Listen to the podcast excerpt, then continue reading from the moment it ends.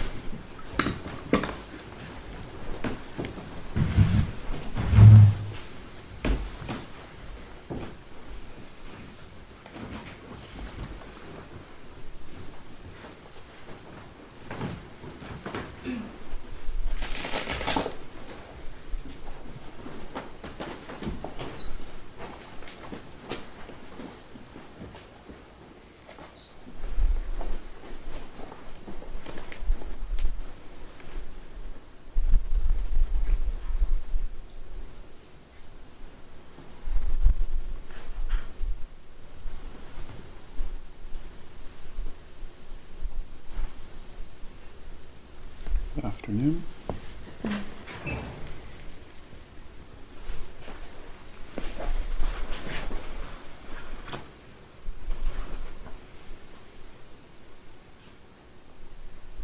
What day is it?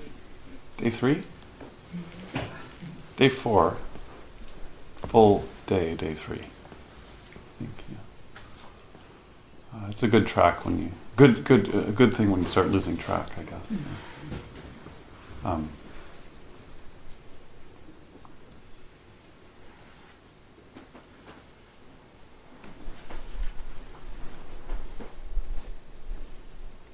so one of the first techniques that uh, we've been practicing with is um, opening to sounds. So uh, when uh, you sit, you set up your posture, and then you open up your ears so that uh, sounds can come. And uh, this is a nice way of getting settled. Um, the instruction I usually give to people is to imagine that your ears are like microphones, because a microphone doesn't uh, go after sounds. Microphones just are diaphragms that receive sound. And then um, sounds can just uh, come through the ears. But if you've been listening closely to the Heart Sutra, there's no ear. And actually, this is true that if you uh, are really allowing sounds to come in and out, uh, ear is just a linguistic idea. It's a visualization, it's a picture thought, but you don't actually experience sound going in your ear. There's no ear just like the body, like we talk a lot about the body, but if you're actually tuned into sensations happening, they're not happening in your body, they're just happening in awareness. And then your mind superimposes onto this experience a shape of the body and so on. And also, the sounds aren't out there. and they're not in here. And it's hard to say actually where the listening happens. So the point of all this is um, that when you keep opening and opening and opening to sound, uh, you train in receptivity. And meditation practice is not about clearing thoughts away. Hopefully, you've realized that that is a way to make you suffer. Meditation practice, at, uh, in the way we're practicing, is really learning about not interfering not interfering with what shows up, so that we can clear a space for uh, creativity, which we'll talk about in stage 10. But right now we're only on ox herding stage number five. And in this stage, we're uh, um, allowing sounds to come in through the sense door of the ears so that we're just receptive to the movement of sound. And then you might realize that that's exactly the same practice as mindfulness of breathing. In mindfulness of breathing, we're trusting that the body knows how to breathe. And the breath, which is called a vayu, is just wind. And it's coming in and out. And um, then listening and breathing are the same thing. And you might even start to feel um, that all of your pores are uh, ears. Imagine you dropped some LSD and then you remembered I said that. um, or uh, I find that when I, I really get into that zone of breathing and listening, that it actually feels like the breath is doing the listening. It's just there's breathing, listening. And they're not two separate techniques. And then, um, after five or ten minutes in the sitting practice, when this happens, uh, if some spaciousness arises, you can let go of that technique. So it's, you know, day three, and uh, we're starting to establish some shamatha, some calmness. And uh, when you start to feel calm in the meditative practice, uh, you should feel alert and uh, calm. And when you can feel that happening, um, you can let go of breathing and listening. And just sit here. Don't meditate. Just sit. And then after a while, your habits will come, some scars will show up, and then you have to start all over again. Mm. Is my nose in line with my navel? Am I falling forward? Is my posture as bad as their posture?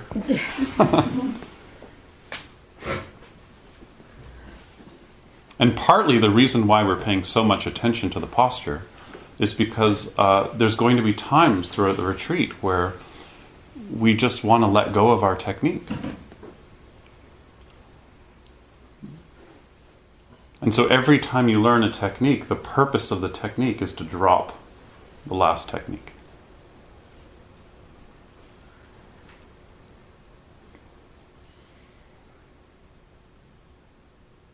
So, some of you are feeling your breathing in your nostrils. And I encourage you uh, one way to feel a real calmness in your breathing when you pay attention to the nostrils is to feel the breath not inside your nostrils, but just at the aperture of your nostril. And uh, if, you're, if you're tuned in there, you can actually feel the breath right on your upper lip. Um, if you're if you find it easy to feel your breathing in your chest and that's where you're noticing the breath maybe instead of feeling it in the chest uh, feel your breath also in the back of your chest. So you actually have more lungs in the back than in the front. And so see if you can feel the movement there in the in the back just uh, somewhere around the rhomboids and for those of you feeling your breath in your abdomen um, instead of feeling your breath just like in the whole abdomen, see if you can tune into the breath uh, behind your navel, almost like between your navel and your spine. And the purpose of fine tuning these locations is um, because when you fine tune the location, there's less sensation there. Like if you breathe in your nostrils, there's lots of sensation there. But if you feel the breath just outside your nostrils, there's not actually that much sensation. And so, this is what we're looking for as the calmness starts to develop. We want to see that as your breath gets calmer and calmer and calmer and calmer and calmer, the mind also gets calmer and calmer and calmer and calmer and calmer. And then, as soon as your attention gets distracted, your breath gets coarse again. Which is great because you should thank your breath. Oh, thank you for getting coarse again, because then you can find it. Imagine if it didn't get coarse again, you'd just you'd never be able to find your way home.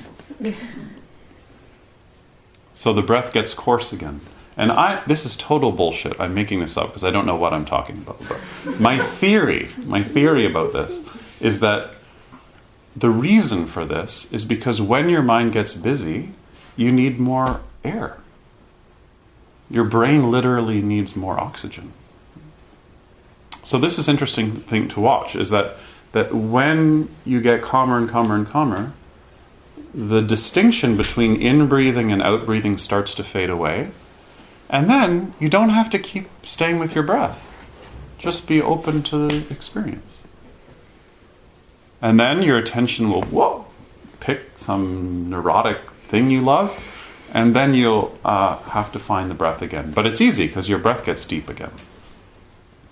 So, um, the point of uh, refining where you're noticing your breathing is because over time you really want uh, your uh, sensations uh, to, to decrease, to get finer.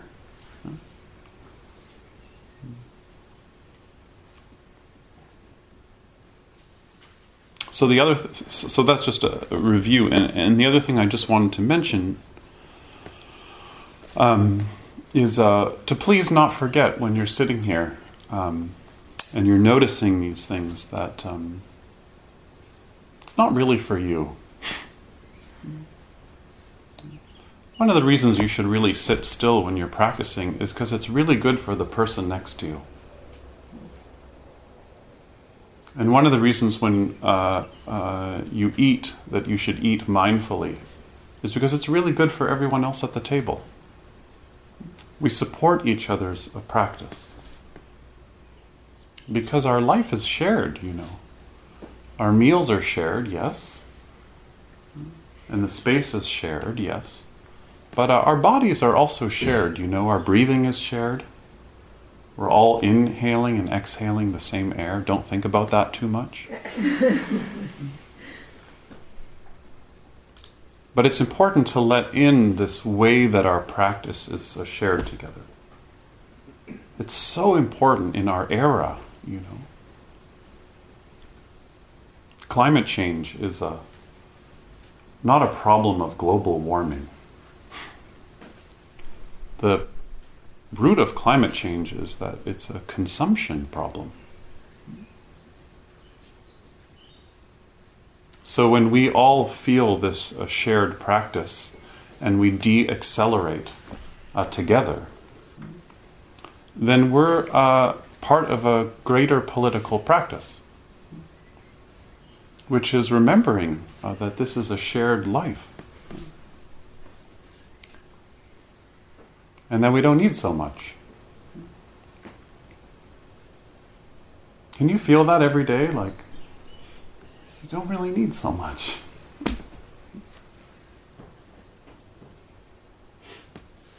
And I hope that this will impact all of us in a way where we'll feel, wow, when I go home, I don't need so much.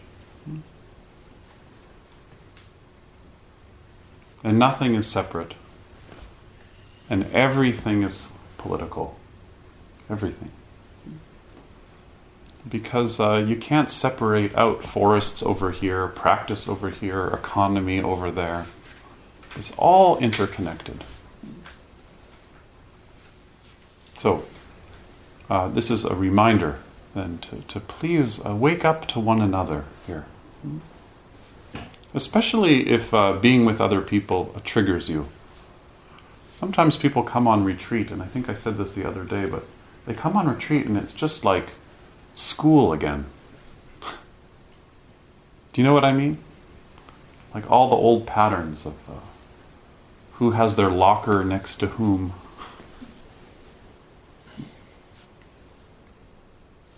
So uh, just watch that. So we're on ox herding picture number five. Uh, taming the ox. Uh, again, all these uh, images will go up in the main building. um, I'm going to read the poem.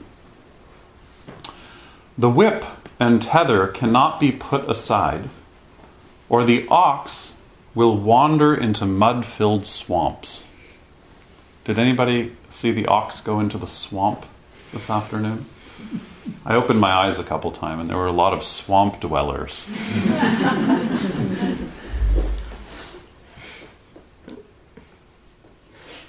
they look like this.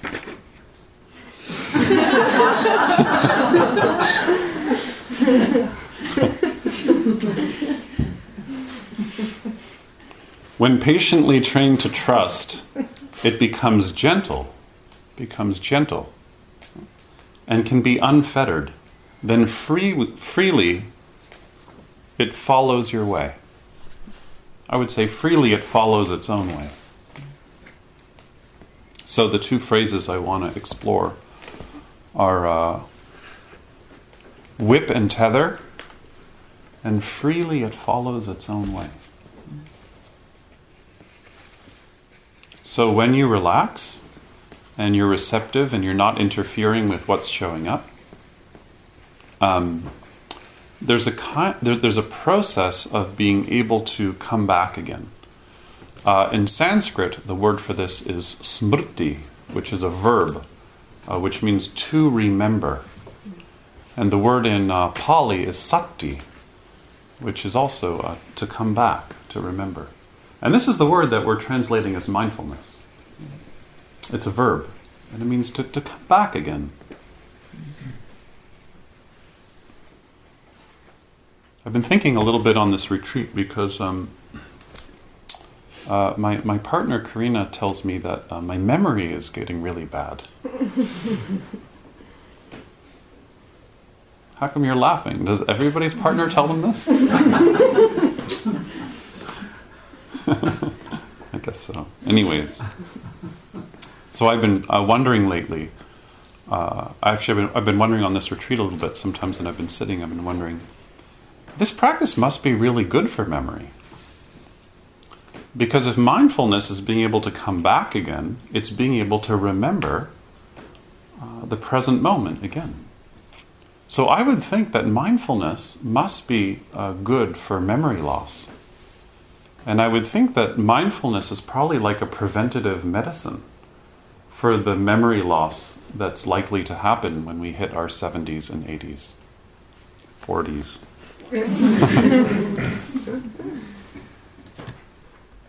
so, in a way, a mindfulness is kind of a memory function, right? And I would say not just to remember, literally remember to come back again, but also it's to remember what's important. So, any of you who want to do a PhD on this subject, uh, if you want to do a research project and you're at university, I know some of you are involved in academia. Um, if you just put the word mindfulness in your research, it will attract research money. This is a true, true thing right now in Europe, especially. Uh, just say any mindfulness and something, and you will, uh, your research will be fully funded. this is true. So, what we're doing when we come back is we're settling a body, speech, and mind. These are like Russian dolls, you know. So, as we settle the body, the internal chatter uh, starts to settle. Mind starts to settle. And if the body is not settling, uh, then the breathing can't settle. And if the breathing can't settle, the speech can't settle. They're all stacked up in each other. So, uh, if your uh, respiration uh, uh is, uh, is caught, you need to really work with sound.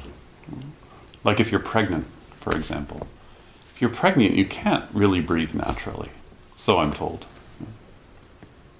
Um, and you won't again for 20 years, actually. but more on that later. So, um, the mind and the breath are uh, mirrors of one another. They're like two fish that swim in tandem. If you look in the river, fish swim perfectly in tandem.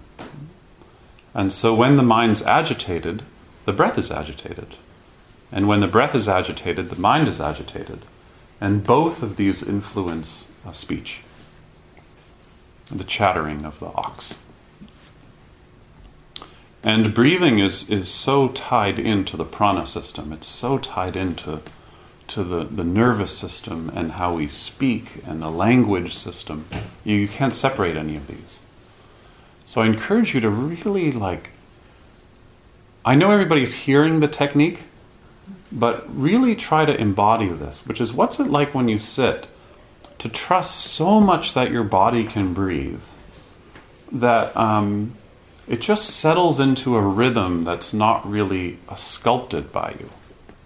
It's just is just exactly the same thing the natural world's doing right now. So, in each zone, body, speech, mind, they're not really separate things. You want to measure that they have this balance between laxity and excitation.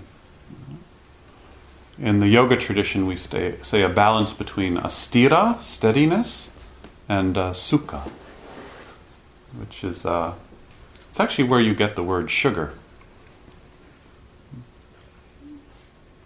Can you can you pronounce sugar in French? Sugar. No, in French. Sucre. Yeah, it doesn't sound like sukha. It's the same thing. There's an academic joke about this, which is uh, too much sukha causes truth decay.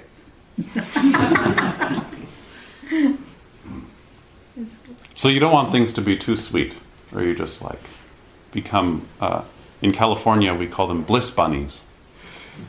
People just so, just always trying to find the sweet. Uh, you also need the alertness.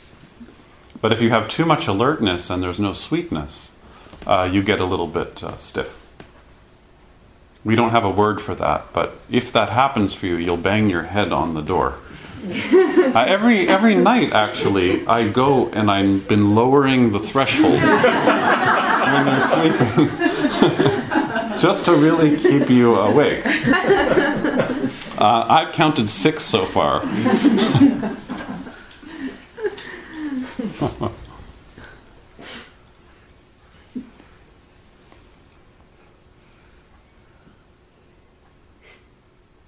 There's a yoga technique um, called uh, nyasa, where you uh, take um, a mantra. First, you have a bath. First, you bathe. So uh, you go to the river and you have a bath, you bathe.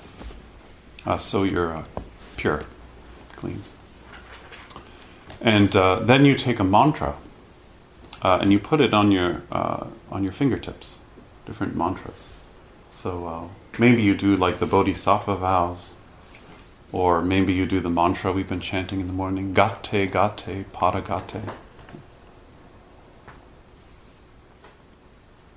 Um, or maybe you just take something like uh, some practice you're working on, and uh, you put the mantras on your fingertips, and um, and then you place them in different parts of your body. So maybe uh, you put one in your armpit. Maybe you put one in your heart. Maybe there's like an insight you've had that you can articulate on a fingertip and you swallow it and and then you meditate on where the saliva goes. And uh, this is, um, well, tattooing is still kind of hip, I think. Close? Still hip? to tattoo, yeah. Uh, but this is internal tattooing.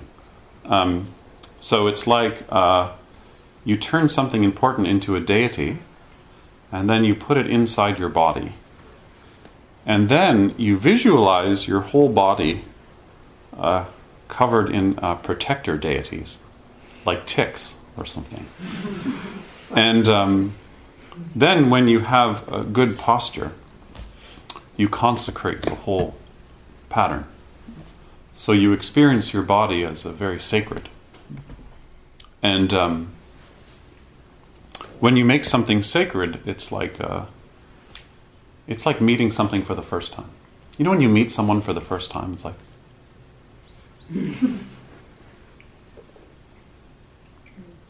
And this is where the, the term uh, in popular yoga that you hear a lot, vinyasa, comes from.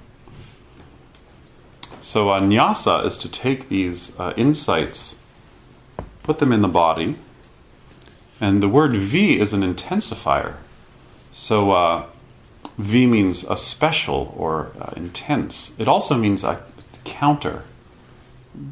So, like, uh, for example, um, um, vip- vipassana. A pasha is an eye, and V means to go in deeper. So, uh, or pasa in Pali. So that's why we translate it as insight sometimes. It's like not just to look at something, but like to really look at something. And um, when you uh, do uh, uh, vinyasa, it means uh, to look deeply at how insight is actually, uh, wisdom is actually in our body.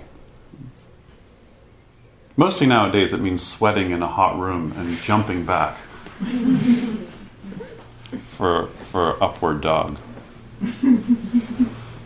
Uh, but what it means is that when you look closely at something, you see that everything has a side and a counter side. Remember the poem yesterday of the leaf falling? A side, a counter side. Or like when you practice yoga asana, every external rotation is always balanced with an internal rotation. And they never know, nothing ever wins. It's always like dialing in something. So this is what we're noticing in our minds is that every time there's some clinging or some reactivity, uh, the first thing that shows up is this thought counter thought. I like this, I don't like this. And vinyasa is the, the wisdom of looking more closely at that experience, using your whole body.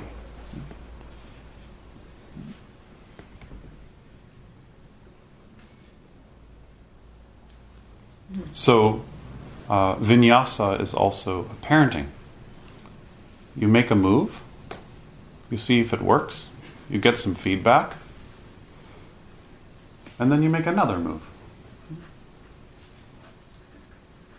Have you heard of this thing called mindful parenting? Makes me crazy. You're supposed to be like a really good parent and a really good lover and really good at your job. And now you also have to be mindful. It's like very oppressive, I think. Mindful parenting doesn't mean like you're playing with your kid like you're playing Lego or something. Because I think that's what all parents do in Denmark, right? You just play Lego with your kid. It's like, now pick up the red piece and let's, oh, too fast. Now let's just be more mindful. Do you feel how you're putting the pieces together? What, it, what, what this practice means is it's not like it's not like you're slow as you are on this retreat. Mindful parenting means you make a move, you notice the effect, and you don't hold on to it.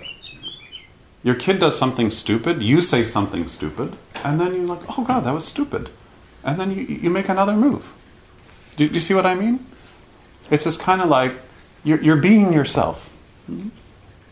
And sometimes we're being ourselves, and the action that we take isn't the right action. So we have to come back to the present and let go and try again. So, this is what we mean by practice. Maybe you're sitting here and the working with the breath just not working with for a while. So then you just go to sound. Or maybe you drop the technique for a while. You experiment. You don't get stuck in one perspective. So, this section of the ox herding, I think we took a detour there, but this section of the ox herding is basically saying, like, now you're getting clear about how your mind works. You can see that it works in binary opposites, like and dislike, and how you flip back and forth. I like I want to lean into this, I want to lean away from that. You start to see that there's triggers that bring up aversion and clinging or fear or greed. And all this stuff arises and you still don't know why you keep doing it, but you have a hard time controlling it. And that's what this this stage is. You're seeing the triggers, you're seeing how the body can release these patterns, but you keep doing it. Does anybody connect with this? no, I'm beyond that now. I'm just like pure empathy. And what I would add to this is that this is the stage of the ox herding practice where you begin to develop some more empathy for yourself and more empathy for other people because you see that everyone's doing the best that they can. That, like, a lot of the annoying things about other people are not really not their fault. And even though they might be trying to work with it, the habits have so much momentum. And so we should stop worrying about other people's habits so much. And then there's less struggling. And also, the hard part of this stage is that we see that this is going to be a lot of work. that this is slow day by day work. And it's not about being in a zombie trance or being a bliss bunny. it's about having a, a, closer intimacy with our lives. And that's the realest compassion that there could ever be is that vow that you can make that uh, this is really hard.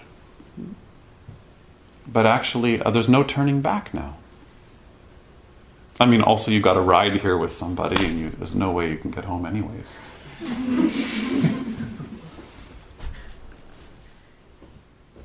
I'm going to swim away.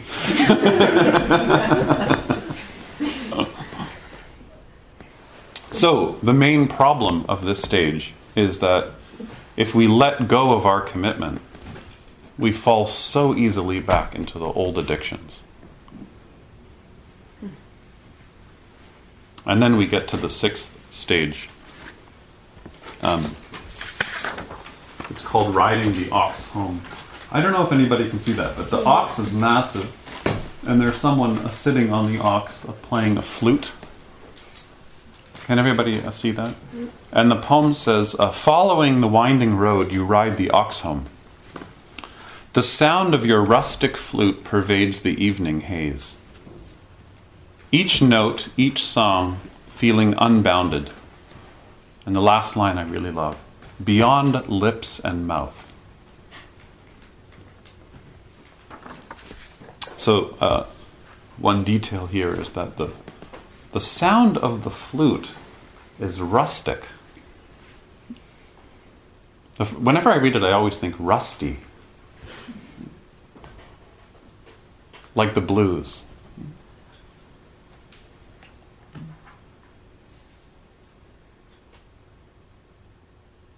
Uh, it's earthy, and the sound of the music that comes from our practice, uh, it's not so poppy.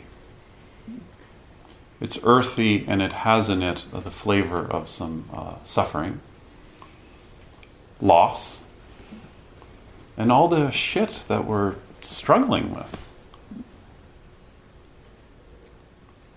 And also, uh, the road home, we're told in this poem, is windy.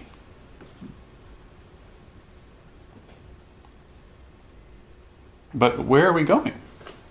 Where's that road home going? Because I think in stage six, we start to realize the home that's being referred to is actually not separate from you. That home is actually this.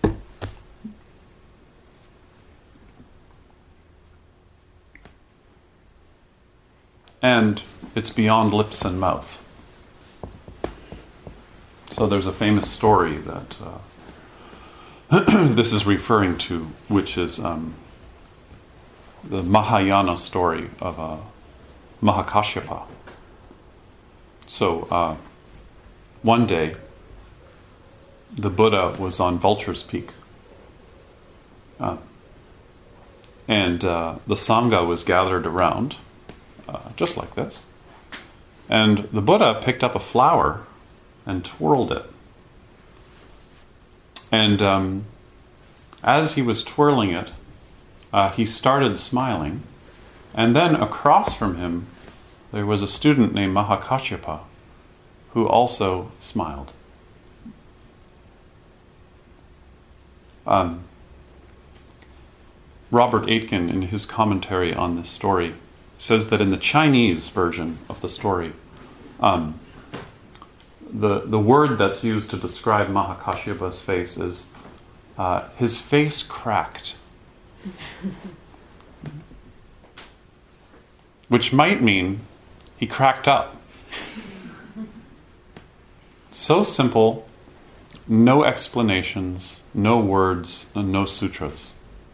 Uh, maybe it's a little bit like when you're sitting and you crack up because you see how absurd the whole thing is. And if you haven't had that sitting yet, wait till you bump your head.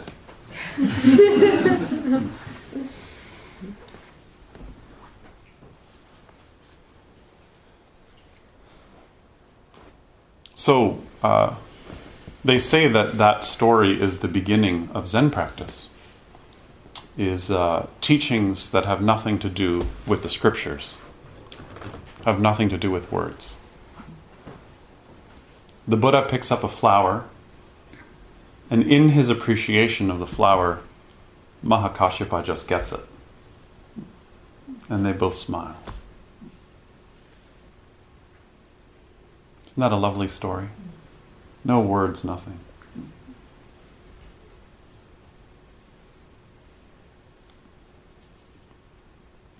It's so hard to trust in that, though, isn't it? We miss it all the time it's happening. How many times has someone just smiled at you or a flower's appeared this retreat? But we miss it. Because the first thing we think is, what does it have to do with me? We're all seeking a legitimacy all the time. And part of this practice is to trust something that's um, deeper than our personality. And not to name it, just to start to have a trust and a relationship with what's deeper than um, the authority that you're craving. There's no authority. There's just my life and your life. And when the Buddha picks up the flower, um, the Buddha is not giving transmission to Mahakashyapa, which is always how the commentaries say. In that moment, the Buddha is giving transmission. But in, in that moment, they're smiling together and the Buddha is not transmitting anything to Mahakashyapa. Life is just transmitting life, flower is offering itself, time is transmitting time. I think about this a lot when I see the altar, you know. The flowers are transmitting, aren't they?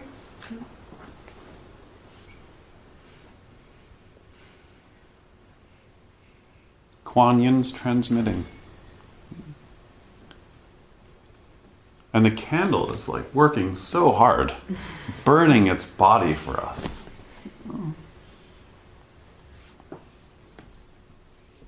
So, what's the takeaway? Uh, the takeaway is that um, when you're present, distractions just take care of themselves. Uh, don't worry about them so much. When you connect uh, right here with the present moment, the the distractions just take care of themselves. Uh, don't stay so focused on the content of what's in your attention. If you just stay connected to the present, all that stuff will just take care of itself. And when you connect with what's right here in the present, uh, you connect with love. You can feel that river.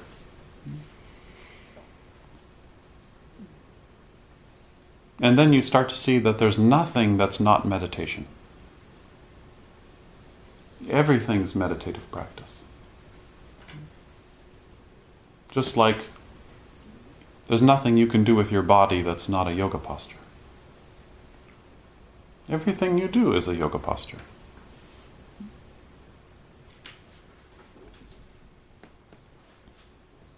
Everything we do is practice. So, these are the last stages of the ox herding pictures that remind us that um, the ox is so close, our life is right here. It's easy to miss. And most importantly, that uh, you've got to keep staying connected. Because the habit energies are so strong. And the moral of that is that means you can't turn back. No. How could you turn back? What are you going to go to? Consuming and producing?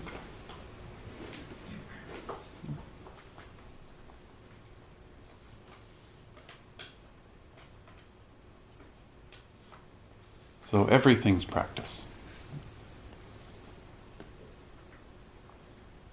Thank you.